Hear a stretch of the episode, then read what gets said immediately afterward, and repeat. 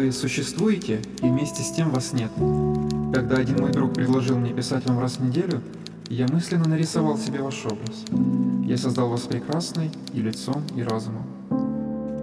Я знал, вы не замедлите возникнуть живой из грез моих, и станете читать мои послания, и отвечать на них, и говорить мне все, что жаждет услышать автор.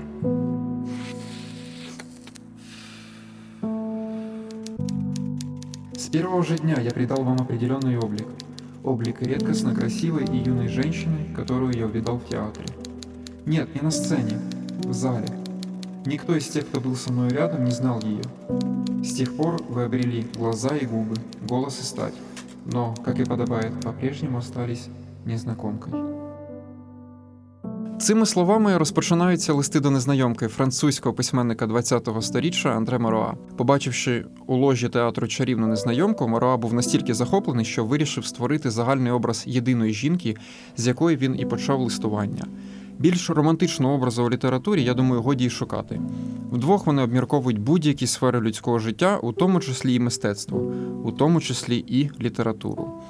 Про літературу будемо говорити і ми з вами. Перегукуючи з назвою твору Андре Моруа, ми презентуємо свій перший подкаст Листи до незнайомців. Це неекспертна література. Дякуємо, що слухаєте нас.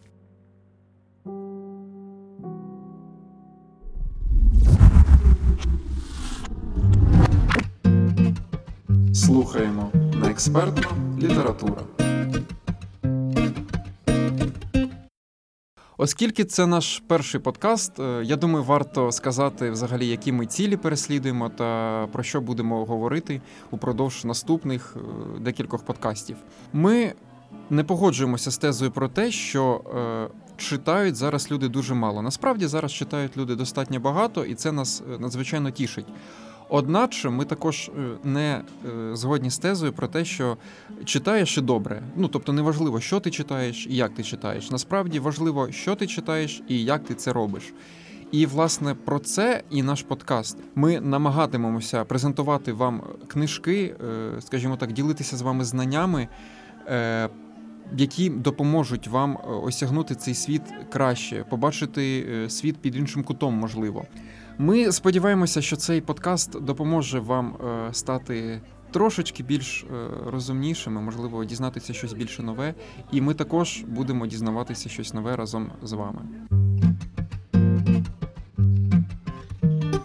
Починати завжди складно, але можливо не так складно, якщо ти не один. Е, поруч зі мною знаходиться мій колега Михайло. Я тебе вітаю. Вітаю Богдане, вітаю, шановні слухачі. Сьогодні ми поговоримо з вами про листи та їх місце в літературі. Власне, е, чому саме епістолярний жанр взагалі? Е, перший подкаст, ну, типу, епістолярний жанр, вже так багато про це говорилося. Е, тут все дуже просто. Ми, оскільки так вже символічно вибрали назву листи до незнайомців. Листи це те, з чого починається спілкування. І нехай це буде наш перший лист до вас, слухачів, в такій, нехай трошки видозміненій формі, у формі цифрового, скажімо так, формату. Однак е, таким чином ми з вами познайомимося. Ті автори, про яких ми сьогодні будемо говорити, вони на нашу думку, незаслужено е, залишаються на полицях книжкових магазинів або взагалі е, десь е, їх імена забуті, далекі. І про цю літературу, яка змінює життя, яка зможе вам допомогти осягнути по-новому світ, ми і будемо сьогодні говорити.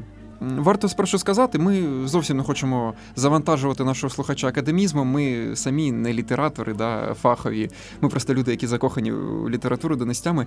Але варто розмежувати, що є листи приватні відомих людей, літераторів в першу чергу та філософів. Е, які стали в результаті своєї цінності культурним надбанням людства незалежно від часу. І є власне епістолярність як форма е, подачі. Тобто, наприклад, ось ну Андре Моруа, ось листи до незнайомки, цитату якої ми розпочали е, з цієї книжки. Тут епістолярність це форма подачі матеріалу. З іншого боку, такі письменники, як Сенека, Маяковський у своїх листах до Лілі Брік, Генріх Гейне не мали на меті написання своїх листів до аудиторії більш широкої. Це було приватне листування, яке у майбутньому стало надбанням літературного світу. Я б навіть додав більше, насправді Е, геній письменник, е, просто хороший письменник і геній письменник, чим вони відрізняються. Навіть у приватних листах, ось генія письменника, літератора, ти не сплутаєш. Наприклад, мені згадуються листи Оноре Бальзака. Приблизно 17 років він листувався з е, Евеліною Ганською. Попри те, що вони 17 років спілкувалися, лише приблизно 6 місяців їм довелося прожити разом у побуті, де Бальзак тоді помер. І ось в цих листах, я думаю, в інтернеті ви зможете знайти дуже багато листів є в відкритому доступі Онареди Бальзака. Е, в цих листах і прослідковується, що Бальзак не втрачає ось весь його запал, вся його емоційність, щирість, вона не тільки в його романах, але ще й залишається, і, звісно, для особистих почуттів любові. Е, готуючись до цього подкасту, ми знайшли, до речі, дві цікаві е, книжки. Я маю на увазі видання любовних листів чоловіків, відомих чоловіків, ну літераторів загалом. До їх коханих жінок. Да, До їх коханих жінок. І є ще одне видання відомі жінки, ну, наприклад, там Жорсан, да, відома французька письменниця, е, до своїх чоловіків. І е, тут насправді багато ти цього не прочитаєш. Однак, е, якщо ви хочете дізнатися трошки більше про вашого улюбленого автора, трошки, можливо, з іншої сторони про нього дізнатися, то я думаю, що це видання достатньо хороше. Є в інтернеті, якщо не хочете купувати, я все прекрасно розумію. Є в інтернеті достатньо багато листів. Перед роботою десь їдете, можна почитати, посміятися. Ну, наприклад, Віктор Гюго.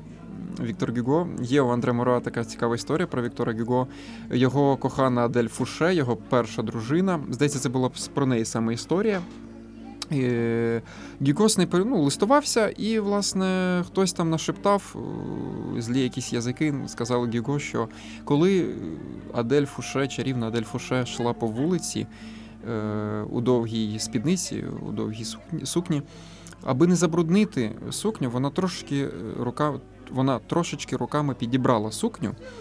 І таким чином, там десь 3 сантиметри її е, чарівної ніжки були оголені. Гюго через це був надзвичайно скажений. Він там писав, що він ледь когось не вбив, і все через те, що він був надзвичайно ревнивий. Він, е, знаєте, такий диктатор. Е, плані кохання. Ну, якщо ви почитаєте далі його біографію, саме стосовно його відносин з жінками, то це прослідковується. І дуже дивно мені, наприклад, коли ти читаєш Гюго, е, наприклад, ти читаєш людина, яка сміється, де він описує чарівні просто відносини між е, страшним Гуінпленом та чарівною, однак сліпою деєю. Він описує так ніжно ось е, цю юнацьку любов. Е, однак сам Гюго був справжнім тираном насправді у реальному житті, тому ось цей дисонанс він дуже цікавий. Повернемось до сучасності, Богдане. А як ти вважаєш, чи необхідні нам романтичні листи зараз? Наскільки їх актуально писати нам, як е, е, звичайним людям, до своїх коханих? Ну насправді я не знаю. Я думаю, в соцмережах люди переписують. Ну не те, що вони там якісь листи в стилі Байрона оформлюють. Однак я думаю, що люди переписуються. Просто ну ми все ж таки зараз вже буде більше про літературу говорити. І я думаю, що е, в чому сакральний сенс листа і. Е, це ви зараз розумієте, про що ми кажемо, в тому, що це безпосередньо направлено до читача. Тобто е, ми стаємо свідками, власне, ми є е, учасниками цієї інтимної переписки, інтимною у всіх сенсах цього слова, не лише ось, е, якщо ми кажемо про якісь любовні листи.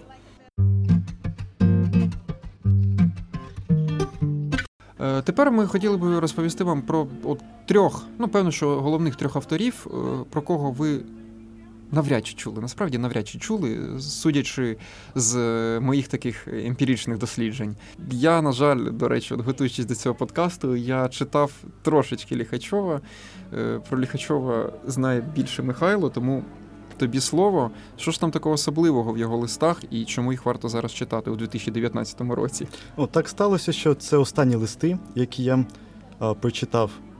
І це а, така сповідь е, літньої людини, перед е, новим поколінням, новим поколінням людей, які повинні ще осягнути весь той багаж знань е, минулих поколінь.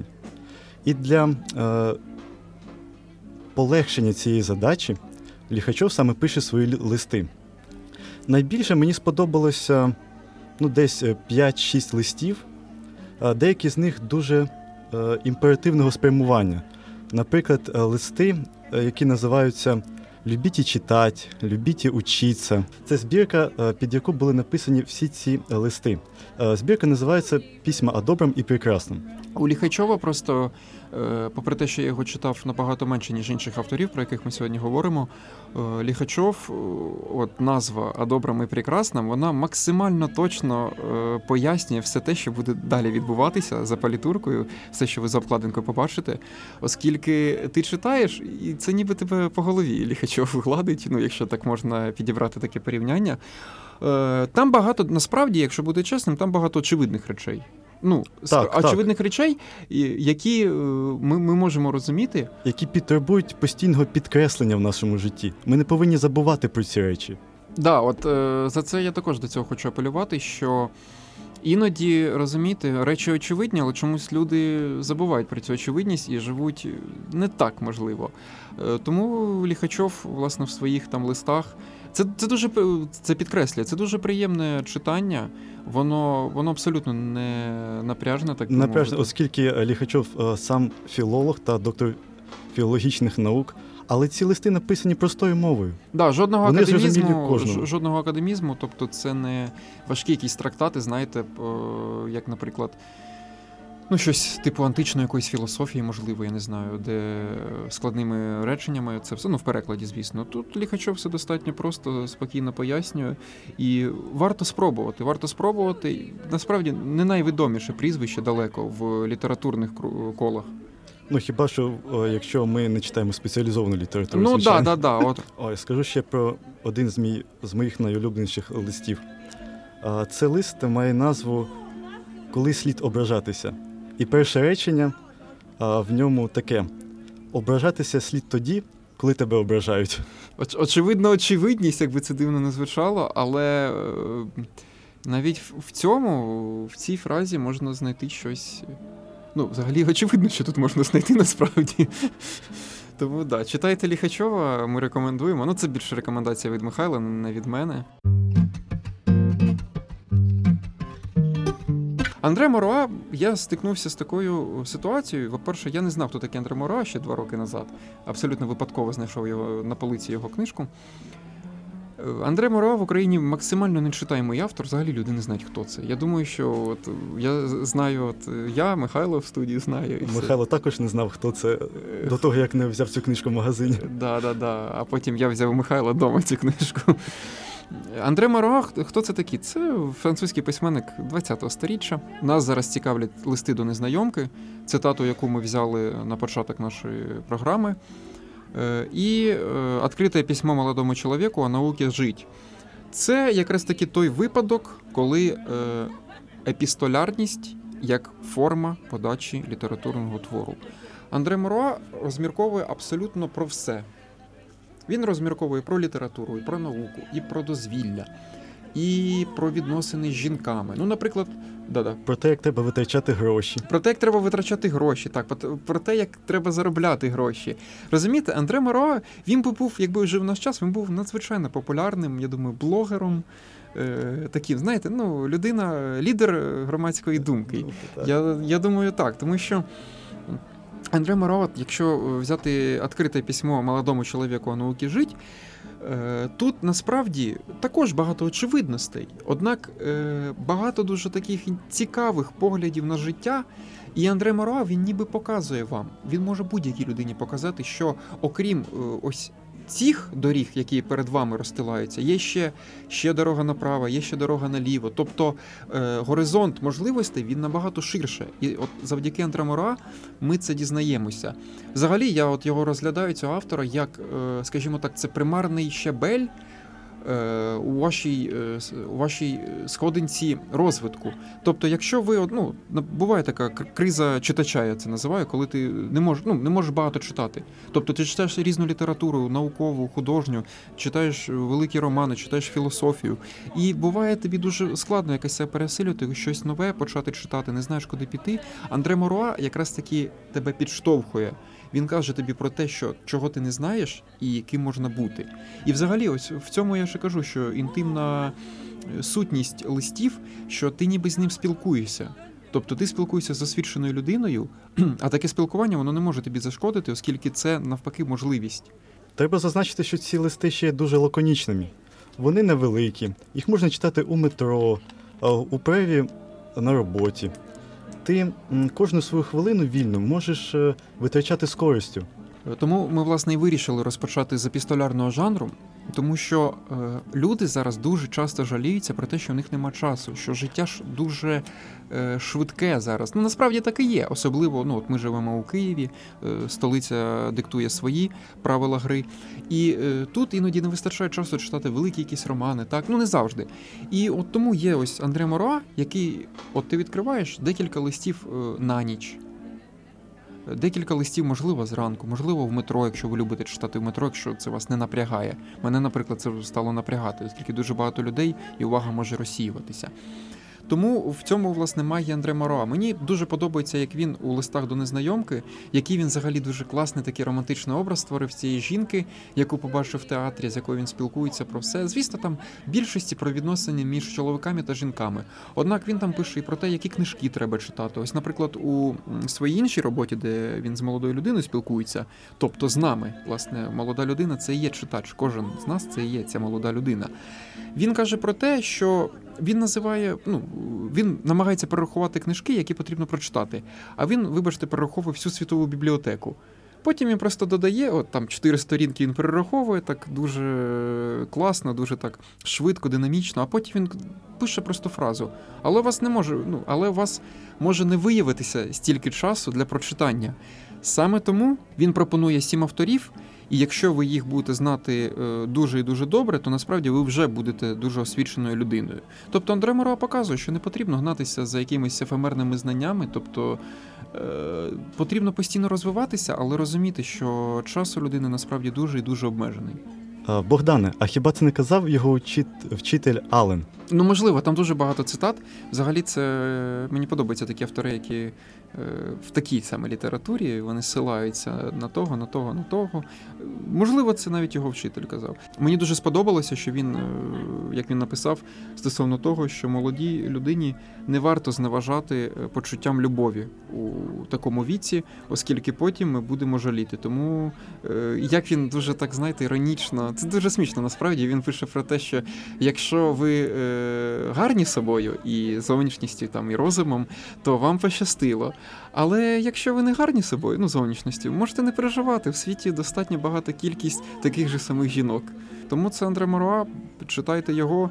Е, Насправді, це я не знаю, його книжку взагалі можна прочитати за декілька годин, але не потрібно читати взахльоб. Тут справжня естетика читання. Тут спокійно, коли вам зручно, коли ви відпочиваєте, і коли є час подумати, тому що потрібно читати і думати.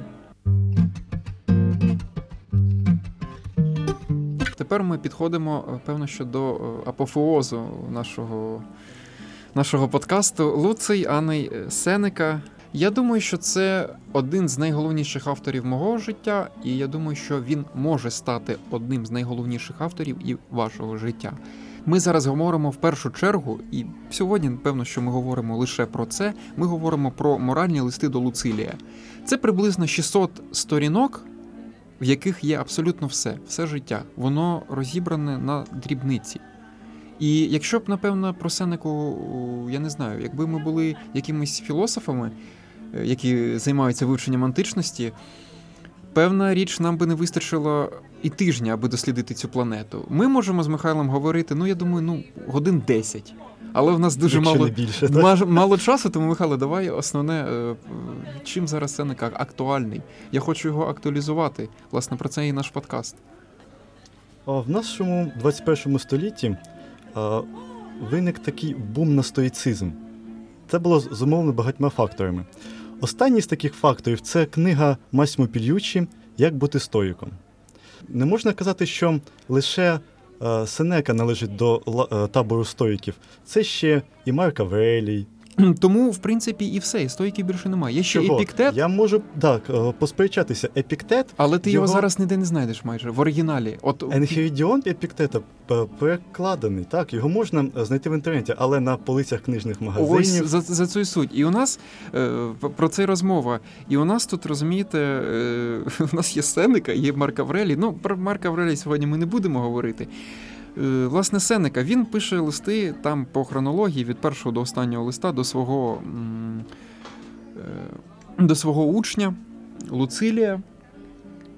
Е, Сенека розмірковує про все.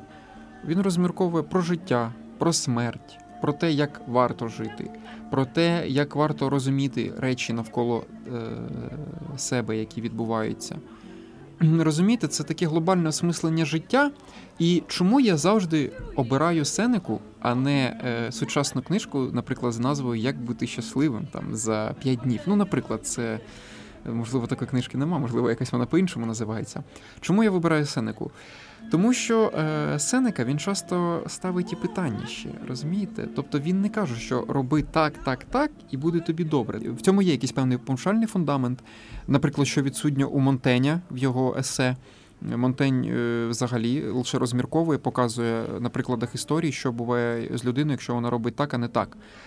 Сенека більше повчає, однак, якщо ви читаєте е, авторів ось античного періоду, ну, зокрема і Луціанія, то ви е, маєте трактувати його приклади на власному житті. Тобто ви маєте перенести те, що було в античності, на власне життя.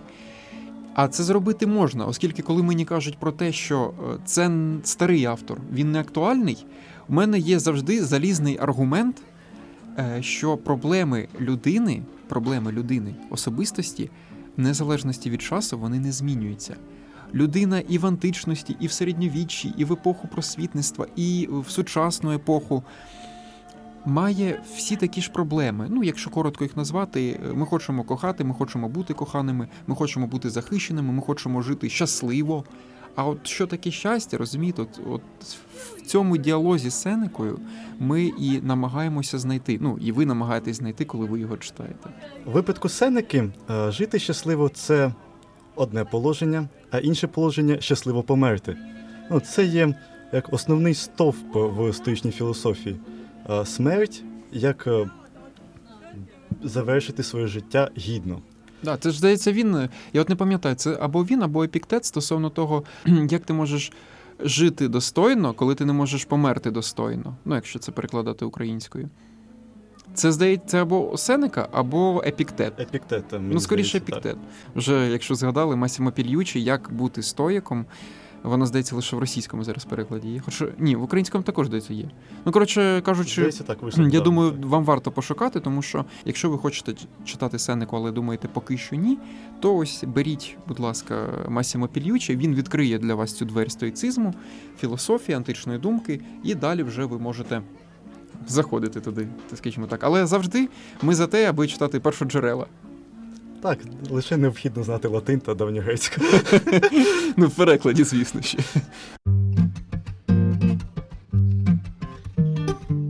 Оскільки ми достатньо обмежені в, в часі, це природі, насправді, е, подкаст на дві години ніхто робити не буде. е, Ми хотіли б е, трошки, так скажімо так, хайлайтами згадати великі твори світової літератури, де, власне, використовується епістолярна форма е, ведення розповіді. І, от, наприклад, Михайло, тобі, от ну твої найулюбленіші, які у нас я розумію, що у нас тут є список, ми готувалися до цього подкасту. Однак е, із того всього, що ми з тобою попередньо. Ми повторюватися не будемо, я думаю. Про Сенеку та Мурами вже. Да, про це ми вже говорили. Ми вже сказали, що Сенека це той автор, який вам потрібен. Ці всі сучасні книжки, які ви зараз читаєте, ми в наступних подкастах будемо про це говорити. Ви читайте, однак ви візьміть Сенеку і потім просто порівняйте, як працює ваш мозок до і після. Е, Давай стосовно хайлайтів. Хто? Хто? Хто Хто? твій? Ну, е, перш за все, це Гьоте страждання юного Вертера. Ну я думаю, що стосовно Гьоте, я його двічі читав. Ти скільки його разів читав?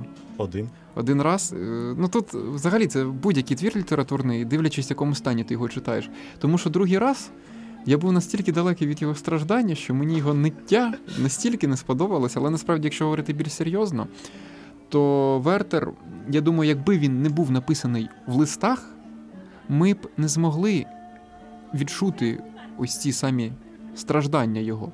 Тому що ми максимально близько до нього е, підійшли. Він нас пустив завдяки тому, що він пише Вільгельму, здається, да, його товариш Вільгельм. Так, так.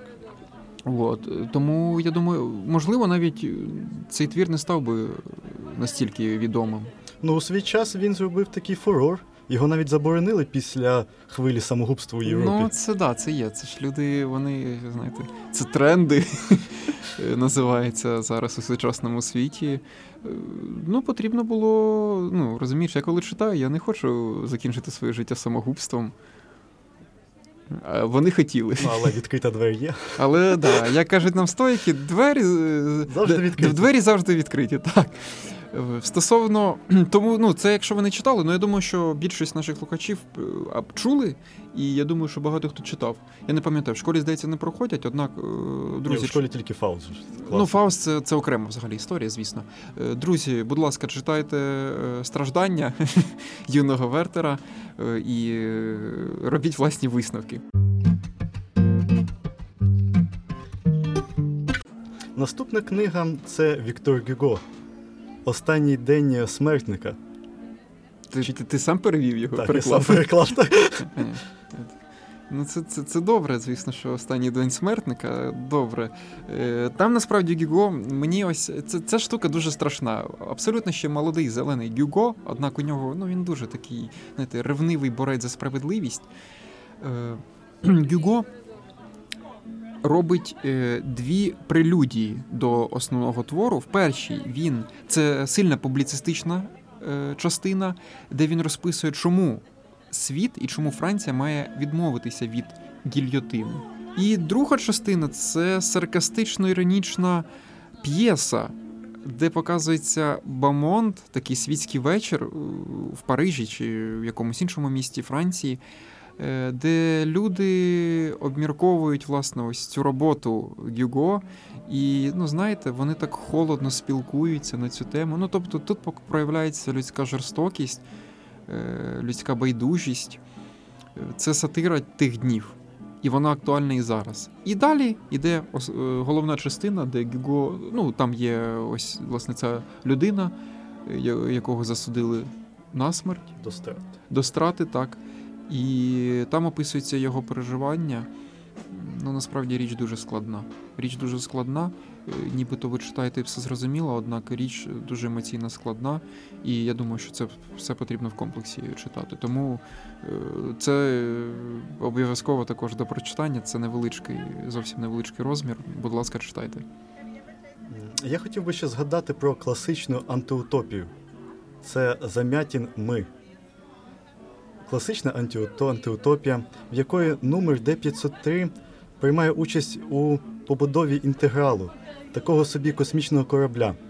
Він являється лише е, частиною в великому світі інших номерів, які виконують одні й ті ж завдання. Е, Кожний день одне й те саме.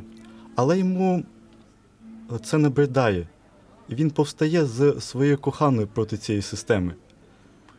Мені чим подобаються антиутопії, ну, наприклад, там Замятін, Орвел, якщо ну, як ми Це ми згадаємо. Да, да. Е, Ну, це ми вже згадуємо. Згадав. Тоді ще треба згадати Бьорджеса з його а, відповіді до Орла 1985 у Бьорджеса, Угу. коли Орла 84.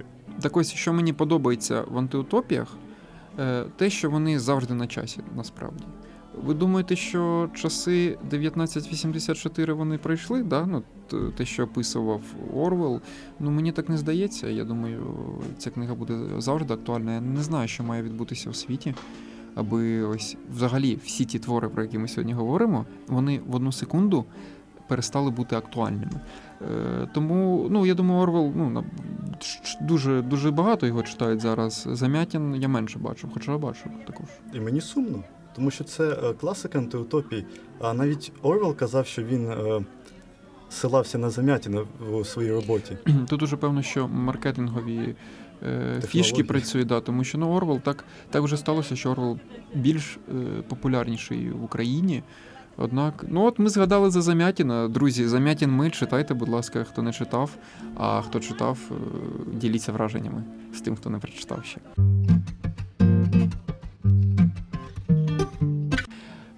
Мені ще згадується Федор Достоєвський, бідні люди. Мені дуже не подобається цей герой Макар. Однак е, він, він бідний, однак він бідний не в матеріальному плані, а в плані духовному. І він цього схоже, що не розуміє. В, у, в бідних людях Федора Михайловича там є дуже такий класний пасаж. е, Варвари Давасьолової, ну це власне людина, з- е, з якою переписується Макар.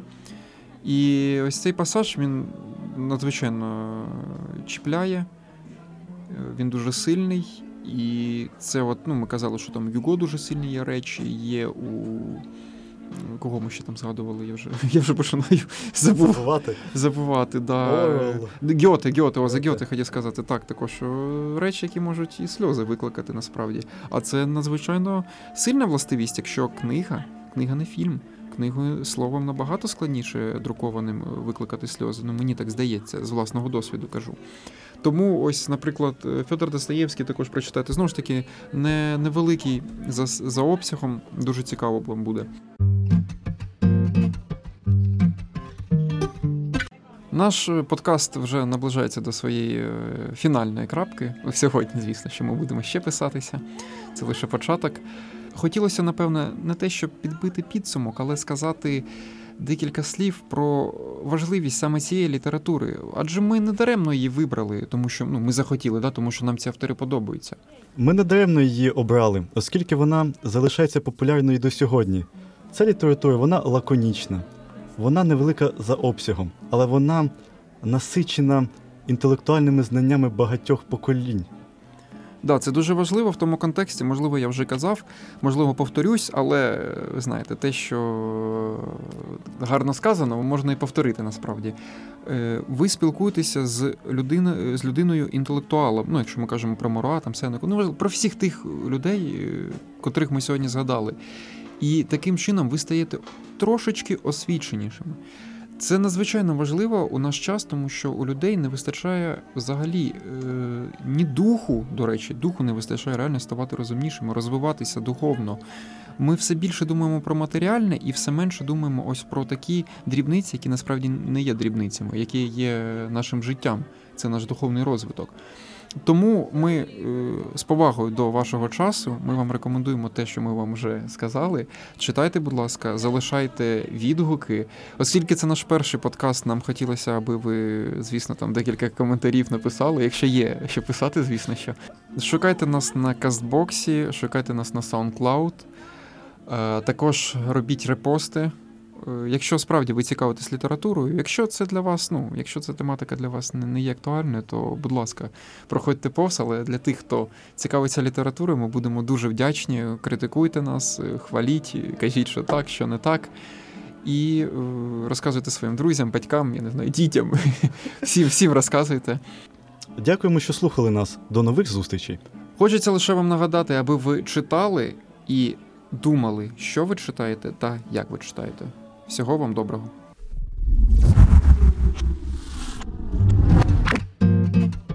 Слухаємо на експертну література.